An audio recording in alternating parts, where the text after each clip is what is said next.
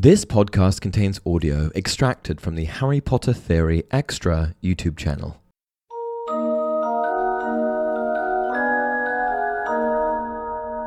Hey everyone, welcome to another installment of Harry Potter Theory. Today, we're going to be discussing the Weasley family and their family home, the Burrow. It looked as though it had once been a large stone pig pen, but extra rooms had been added here and there until it was several stories high and so crooked it looked as though it were held up by magic, which Harry reminded himself it probably was. Four or five chimneys were perched on top of the red roof.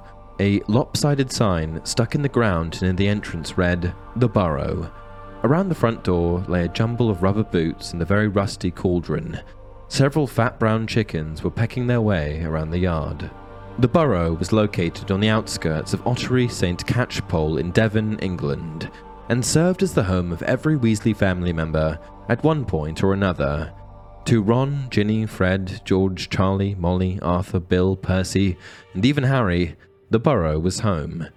The warm, welcoming environment of the Burrow always made it seem like the perfect safe haven for Harry and gang, with the Burrow eventually going on to become the Order of the Phoenix headquarters in 1997.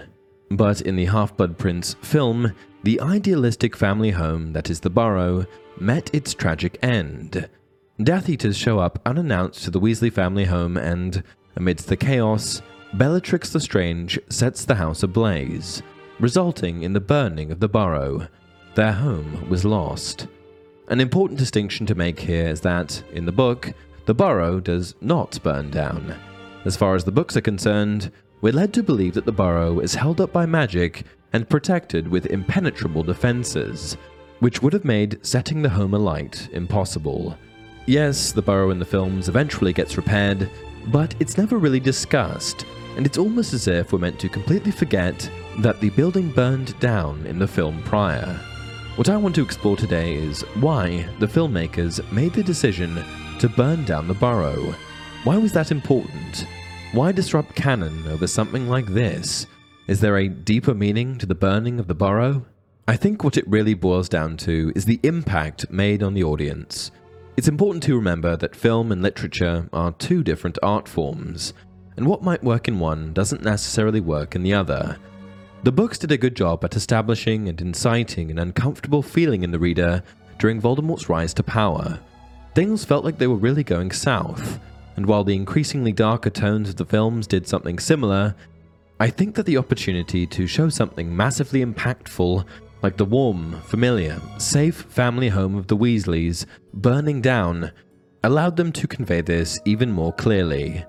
The burrow was meant to be a safe haven, but suddenly the rug is pulled out from underneath our feet, and it's painfully evident that nowhere is safe anymore we're hit with the ominous realization that Voldemort's resurgence was very much real and hitting very close to home.